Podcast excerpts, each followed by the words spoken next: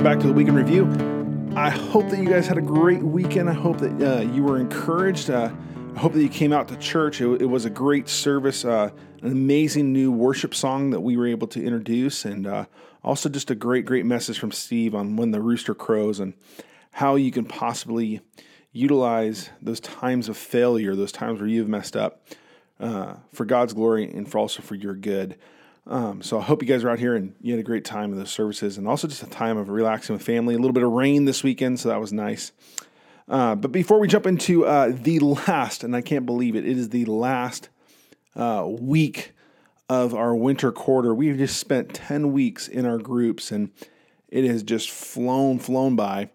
Um, but yes, it is done. So this is our last week of groups. Before we jump in and we talk about what we need to do this week in group, uh, real quick, a couple of announcements. Um, things we have coming up uh, we have a couple uh, fun and exciting opportunities particularly next week. Next week is going to be uh, kind of an action packed week. Um, first starting off uh, next monday monday march 26th at 6.30 p.m we're going to be having a special prayer night where we want you to come and seek and pray with us. You can stay as as about a short amount of time as you want or as long as you want uh, but uh, the pastors and the elders, we're all going to be here uh, from 6:30 to 8:30 at night going to be in the in the sanctuary, just uh, having a time of prayer and reflection. Uh, many of us are going through just um, a lot of hardships right now with health, with family, with marriages and whatnot. We want to be here to pray for pray for that, but also I think it's important that we're going to be here, kind of praying in Easter week, and so there are going to be some of us praying through uh, what God is going to do. Uh, on the on the weekend, which brings us to uh, what's going to the next thing you can come. First, you can come on the twenty sixth uh, Monday for prayer, and then the next thing you can do is come out for our um, Good Friday service. Good Friday service is going to be that Friday at, at, seven o'clock at night. So it's seven o'clock at night. Uh, we're going to come on out, and it'll be a time of worship, time of teaching. Uh, like Steve mentioned this weekend, we're excited to have Beth, our, our high school pastor, come out and preach that that time, and then uh, we're also going to have a time of like reflection and, and, some things for you guys to do there as well. Um, and then following that up, we're going to have our one of our you can come to any one of our six Easter services at three locations. Uh, two uh, early sunrise services, a Saturday night service, and the normal services both here and at the Vines. Um, so those are kind of the announcements that we have going into this next week. Uh, but what are we supposed to do with this last week uh, in small groups? So, uh, many of you, because this is the last week before we take a two week break, I know many of you as, as we highly, highly encourage, are going to be taking the week to do something different do something fun. I know that uh, that's what I'm going to be doing in my group.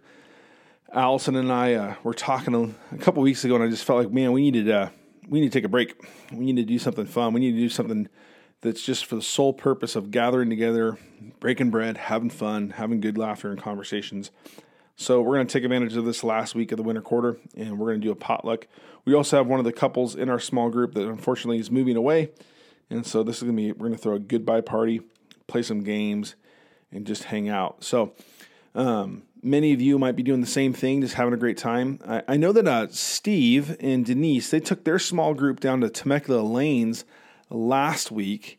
And they had a great time going bowling. They said it was uh, really easy to get in there on a Wednesday night uh, there's plenty of room for them. They had a great deal. I forget the price and stuff that they worked out, but uh, I would highly, uh, you know, suggest if you are looking for something fun for your small groups to do on a Wednesday night, go check that out. Go check out Temecula Lanes. Go bowl in there, and, and, do that.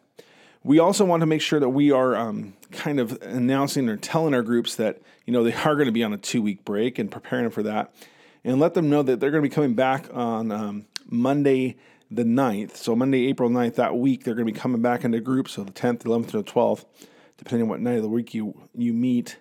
And then we only have seven weeks, seven or eight weeks uh, for that last quarter to finish this off. So uh, we got to do that. So some of you are going to be doing potlucks uh, this week, and other ones of you are going to be jumping into the intersect. Uh, it's a pretty straightforward intersect this week. Um, and there is a couple things that I would just suggest. First thing I would suggest is is it's the third question down. And the second question I think is a great. What, it, what have you ever? What are the things you said or swore that you would never do that you've actually done? That kind of how Steve jumped us in with that Facebook poll that he did last week. Maybe have some of your people share that. But the question that's right after that, the question that says, often God uses our failures in significant ways in other people's lives. how have other people's failures helped or and impacted you? That question. Um, I think it's a great question. I think that question could bring out some discussion that could last the entire night of just talking about how you've been grown, how you've been molded and shaped, I guess, in your life. But where I would suggest is make sure you preface out hey, when we do this, we're not naming names. When we do this, uh, the goal is to make much of how God has molded us or shaped us and not how somebody else has been put to shame or somebody else has been has failed. And so we want to make much more of our successes than we do want about somebody else's failures. Obviously, what we're talking about is how their failures has turned to success. So just make sure you kind of cautionary your group on that. We don't want it to become this this gossip session of how my mom or your dad or your friend has messed up and how much of a failure they are. No, we want to talk about how we've grown. And then going into those um, Bible verses, they're, they're pretty straightforward. Actually, that second passage, that Luke passage, is one that Steve referenced in his talk, um, the, the conversation that, that Jesus had with Peter. And then we have that question in there again, the Courtney question of what else does the Bible have to say? And one thing that if you are going to the intersect this week, I might suggest is, is if that question is kind of we have been using it quite a bit lately. If that question isn't is bringing you out as much fruit as it did the first weeks, maybe what you need to do is suggest that your group uh, get out their cell phones, get out their smartphones, um, and, and I'll type in the word Bible in repentance. Bible uh, and repentance, or what does the Bible have to say about repentance? And that's going to bring up a couple, uh, some verses there. OpenBible.com, Got Questions, you know, Tom, um, Bible Gateway. These kind of websites are going to pop up and, and uh, just kind of read through some of those verses too. I, I, know that that could be a fruitful time if no one came really kind of prepared with extra stuff there.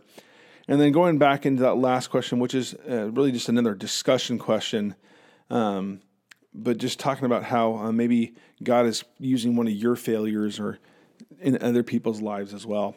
It should be a great, great night uh, for small groups, whether you're having a, kind of more of a social or you're going through the intersect.